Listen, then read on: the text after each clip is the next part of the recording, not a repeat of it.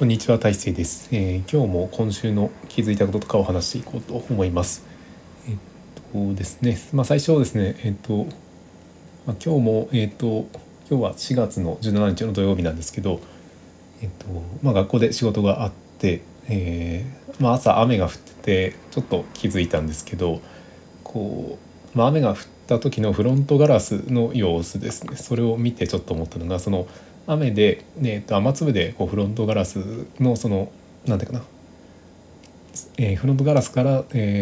を通したその世界の見え方が変わるというか、景色が歪むっていうことですね。でこれで世界の捉え方っていうか、そういうその雨とかで歪むぐらいで、人それぞれその見え方が、多分この雨が降ったぐらいの違い方があるのかなとか思ったりして、その、世界の捉え方ですね。その、クリアに見えるかどうかっていうこととかをその車を運転しながら感じたというか、その、別にその雨を、ワイパーでその取り除かなくても、事故になることはほとんどなくて、その歪んで世界が見えるのも悪くないのかなとか思ったりしますね。でやっぱりその勉強とかでその世界の解像度の上がる感覚っていうのは、その歪んだ世界がワイパーで雨を取り除いたら、その、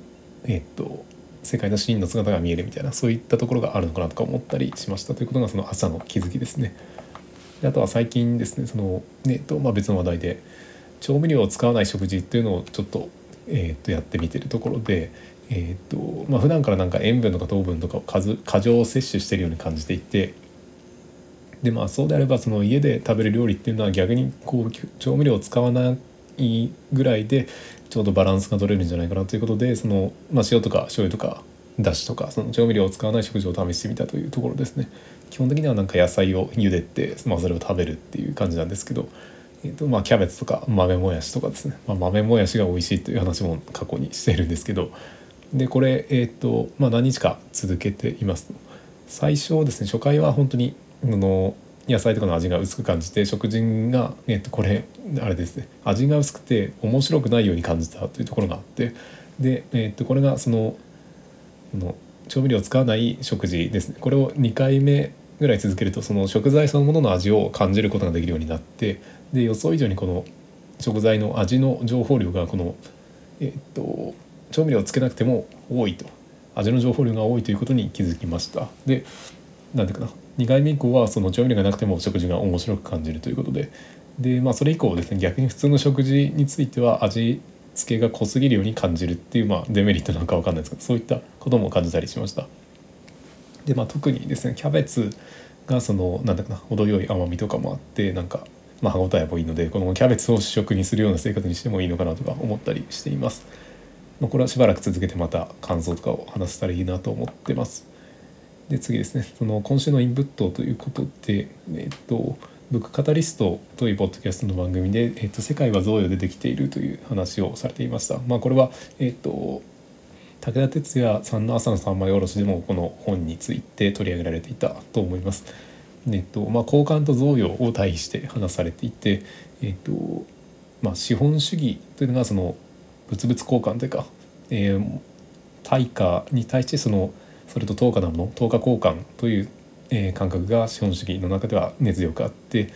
で一方でその贈与というのはその等価交換ではないものですね。その非資本主義的な感覚があるのかなと思います。これは前に聞いてたポッドキャストの国語野外学習センターの中でもそういうような感覚の話はされたなと思います。でそうですね、その贈与というものがおごられると負債が生じるというところから始まっていて、その例えば先輩に、何かその食事をおごってもらったりするということで、そのゼロの状態からおごられてしまうと、その相手に何か返さないといけないというマイナスの負債がいきなり生じるということで、それをさらに別の人に渡すっていうことによって、その、贈与の連鎖がつながるということですね。でこれがそのお金をそのまま支払う関係だと、その場で、その関係というのは薄れてしまうということで、交流が深まらないというか、その場限りの交流になってしまうと、そういうのがその、コンビニの、接客とかはそんな感じなのかなと思いますけど。で、資本主義だけだとその世界はうまく回らないという話があって、例えばですね、その本当にその支援を必要としている人っていうのはそのお金がそもそもないということで、そのお金がないことによってその資本主義の中ではそのお金がないと助けを請うことができないんですけど、お金がないからその助けを請えないということで、本当に何も得られないということで、そういうところにそのギフトという感覚ですかね、贈与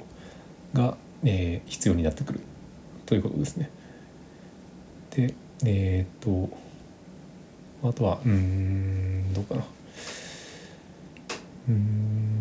あとは面白かった話として、その言葉ですかね、その意味を理解するためには言葉が必要で、その行動と言葉は結びついているよという話で、あとはその、世界像を疑わないようにしてコミュニケーションを取っているという話があって、これはその全てのものは疑えるんですけど、その全部疑ってしまうとそもそもコミュニケーションが成り立たなくて、その、ある程度その共通の認識を持って、それは確実なものとして考えるという必要があって、で、天動説とか地動説の話もなんか出されていたんですけど、その、考える根拠としてその、天動説が正しいということに、ひとまずしておきましょうという話ですね。でそこで合理性を持った上で、その、天動説の上ではその星の動きとかが結構不規則というか不合理なものが現れてくるということで、この不合理性というものがそのいろいろなメッセージを放つということですね。で、贈与っていうのはその不合理なものなので、そのいろんなメッセージを放っているというような話がありました。で、やっぱりその等価交換の関係だと、あまりその疑問は浮かばないんですけど、その贈与というなんかよくわからない非合理な感覚だと、その、当たり前じゃないことに気づくという話ですね。その当たり前じゃないものについてはいろいろ考えてしまうということで、例えば今だとその面白いブログっていうのはなんかその等価交換じゃなくてそのアフィリエイトのブログ、アフィリエイトをメインとしてないブログですかね、そういったのは贈与の感覚があるなという話をされていました。大体そんな感じですね。で、次の話題で、これからの話題は、パソコンの作業環境の改善ですね。教育とか研究として、パソコンを使っている身としてのその、いろいろなんか今週その改善したいことがいろいろ湧いてきたので、それについてまとめたいと思います。まずはそのデスクトップ用のPC 用のウェブカメラを選定したということで、これがその遠隔会議とかを結構やるので、音質と画質がいいものをなるべく選びたいということですね。でこれまではそのノートパソコンを主に使ってたんですけど、そのデスクトップパソコンに切り替えることによって、ウェブカメラがついていないマイクがついていない PC になるので、デスクトップ用に買おうということですね。でなるべくいいものにしようという話が、前回の話からお金が少しあるので、なるべくいいものを買おうということですね。いろいろ調べたんですけど、レイザーの会社ですね、レイザー社のキヨプロっていうのがすごく音質が良さそうだなというのが YouTube を見たりして思っていて、で、その比較の動画とかもあって、であとはロジクールのウェブカメラも結構あって、これも一番安いもの、安いといっても2,000〜3,000円ぐらいするのかな。でC270 という、何円ぐらいかな、3,000〜4,000円ぐらいするウェブカメラ、2,000円のウェブカメラでも音質は結構悪くないなということがありました。ただいろいろ聞き比べていると、その、2万円ぐらいかな、21,611円で買ったその、ブリオというロジクールのブリオ、4K ウルトラ HDF カメラ C1000 の ER というものが2万円ぐらいするんですけど、音質とか画質とかが総合的によくて、長く使うんだったらこのぐらいの金額でもいいかなということで、ブリオというものを購入してみましたと。まだ届いてないのでまた使ってみた感想をレビューしたいなと思っています。で次ですね、ウェブカメラの次は、今その自宅で作業しているというか収録をしてるんですけど、なんかこの自宅で使ってる椅子がこう、座ってるとなんかすぐ疲れちゃうということで、自宅用にいい椅子が欲しいということで、前回もその話したんですけど、オットマン付きのものがいいなということで、いろいろ探してると、そのエルゴヒューマンというのが椅子が良さそうだなということでいろいろ調べてみました。でたまたまこのエルゴヒューマンを持っている人というか、それを職場で使っている人がいて、その人の意見とか、その試しに座らせてもらったりとかして、いろいろ検討しましたと。で、その試しに座ってみた感じだとすごくいい感じで、なんていうかな、背中に吸い付くような、メッシュタイプのそのバッグというか、なんていうんだろう、背もたれがあって、あとはその腰の方をサポートするような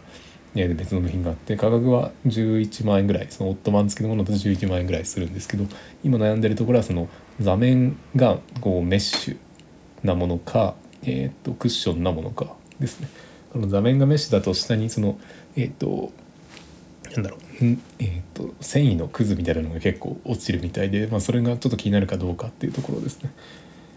気にしなかったらそんなもんなのかなとは思うんですけど、そこで今かなり悩んでるというところですね。で今日もたまたまその、同僚の先生の話を聞いて、その人もエルゴヒューマンを持っていたということで、座面が、その方は座面がクッションではなくて、メッシュのものを使っているんですけど、そこまで気にならないという話をされていて、どうしようかな。あとはその夏場に、座面が蒸れたりするのが気になるとかいう話もあって、自分としてはそのあんまり座面の蒸れとかは気にならないので、そのあたりどうしようかなというところですね。今かなり悩んでいるというところで、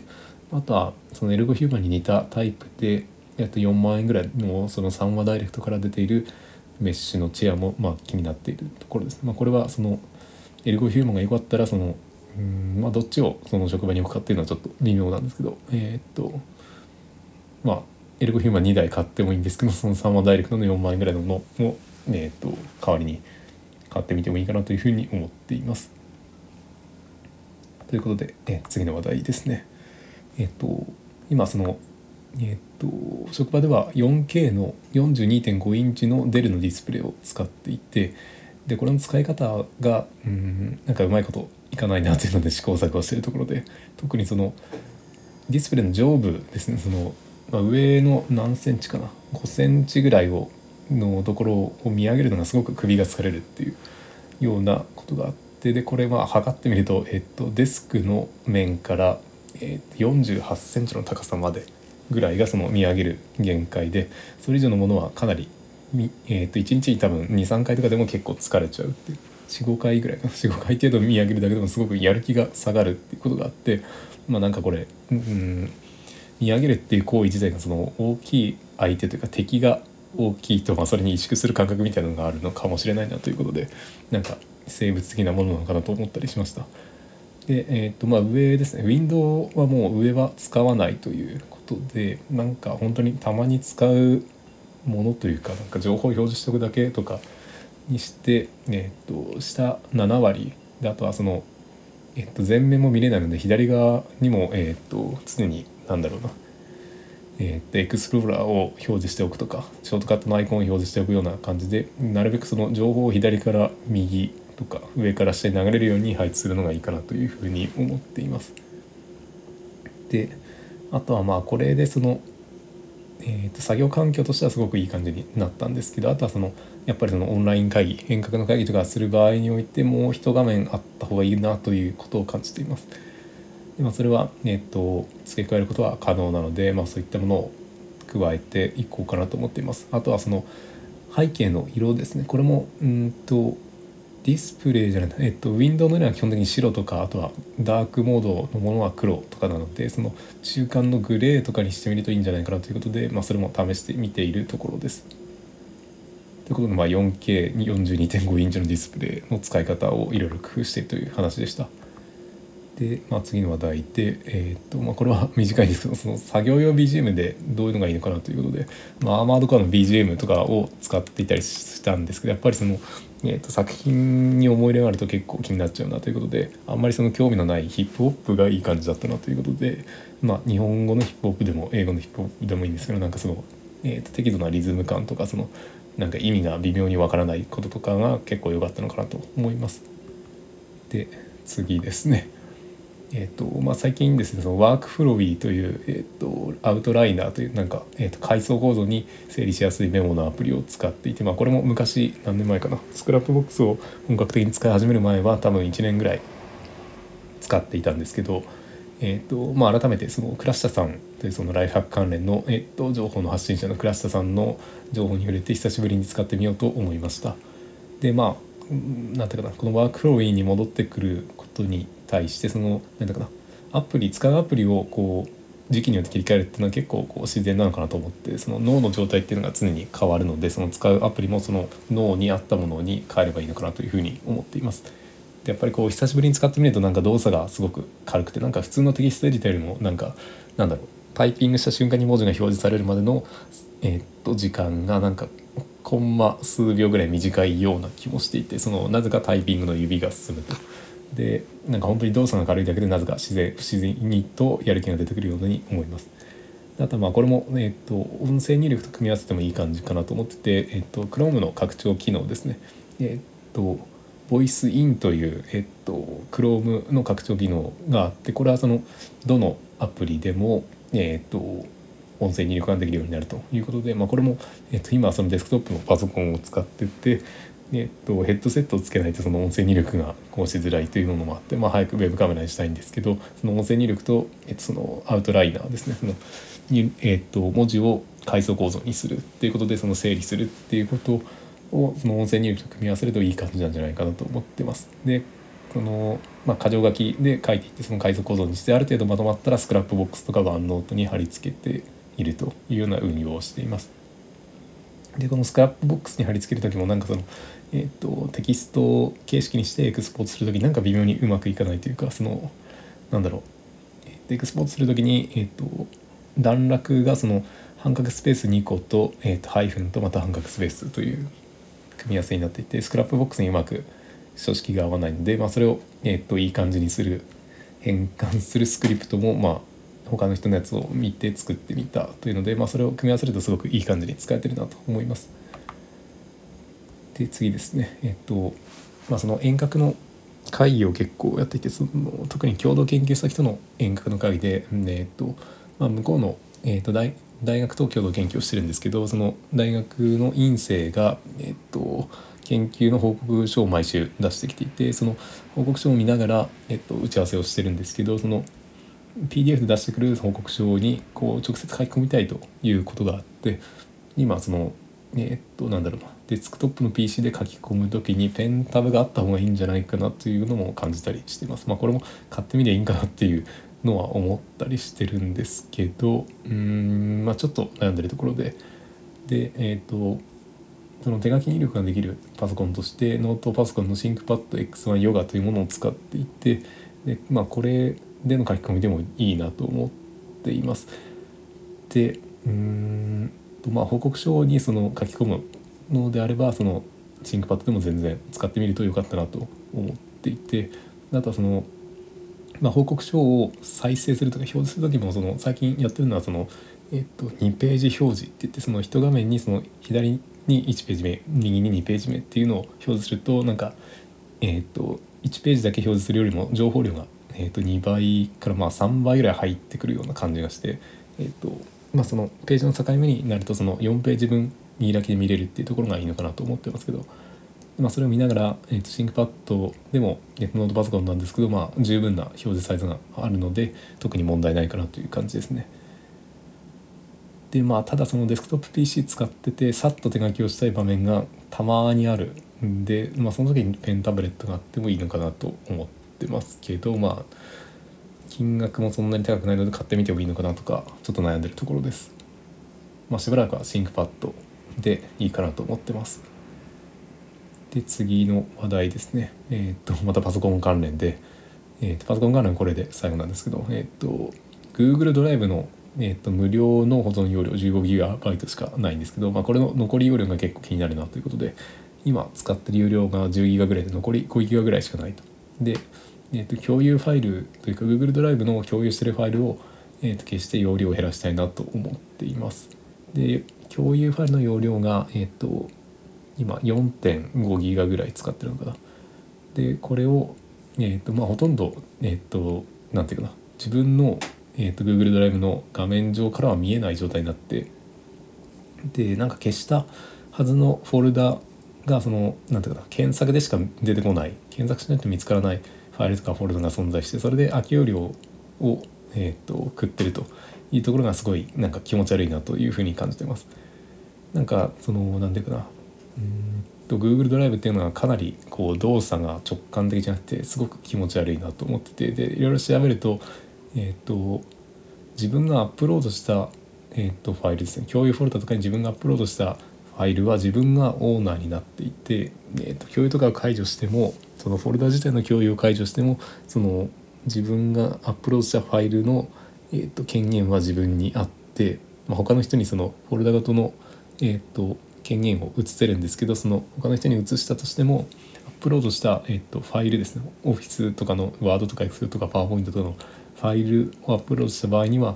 そのファイルの権限は移すことができないということになってて、これがなんかすごく納得がいかない感じがします。で、そのなんていうかな、丸ごとそのオーナーの権限移行できないので、あるとすればその共有ファイルを丸ごとダウンロードしてまたアップロードし直すというか、コピーをするっていうことでもいいんですけど、そうするとそのコピーしたデータはその相手の権限になるの でコピーした上で全部消すっていうのが一番都合がいいんですけど、なんかそのどこにファイルがあるのか分かんない状態に今なってて、すごく気持ち悪いなということで、そういうのでそのなんていうかな、容量を消しにくいようなシステムにしているんじゃないかなという疑いもあったりして、そのなんていうかな、ずるい商売をしてるなというふうに思って、こうやっぱり Google 信用ならんなというような感じですね。で、次ですね、PC の話はちょっと終わって、今週のアーマードコアということで、いいものはオマージュされるという話ですね。そのマッドの動画ですね、これが作られるということで、アーマードコア自体もそのアーマードコア3は初代アーマードコアのオマージュであったり、セルフオマージュであったり、エヴァンゲリオンもなんかそういうような、傾向があったりして、このエヴァンゲリオンの解説動画とかでこの岡田敏夫さんが言ってた話の中で、そのいいものは勝手にオマージュされると。で、西野昭弘さんの、クペルはオマージュされてないんじゃないかとか、そういうような話がされてたりして、でアーマードコアのオマージュされてるものって今どんなものがあるのかなということで調べてみたという感じですね。でニコニコ動画に結構そういうマット動画とか、あとは MMD という、モデリングなのかなのソフトで作られた動画が結構あって、なんかそのボーカロイドと、アーマードコアの機体を合わせたその映画みたいな作品、30分とか40分とかある映画みたいな作品が、2年おきぐらいでその鳥さんという方がアップロードされていて、でどんどんこうクオリティが上がっているということで、まだ全部見切れてないんですけど、そういうなんていうかな、やっぱり自分が好きな作品をネタにして、作品を作ってる人とはなんかその、世界シミュレーターが似てるということで、そういう人とは気が合いそうだなということで、好きな作品の続編がなければ、それを元にして何か新しいものを作ってる人から、その作品の成分を抽出すればいいのかなとか、そういったことを感じています。あとは今流行りのウマ娘とかともなんか関連してる、マットの動画とか、なんか BGM をただ変えてるだけとか、そういったものもあるんですけど、そういうそのなんていうかな、そのやっぱりその好きな人というか、その人の頭に刻み込まれてる情報はその新しいものを受け入れても、それと何らか新しいものと似たものを関連づけようとするような性質があるのかなとか思ったりしていて、そういったのがその、マットの面白さなのかなとか思ったりしましたというような話で、なんかこうまとまりがないような気がするんですけど、今日はこの辺りで終わります。ありがとうございました。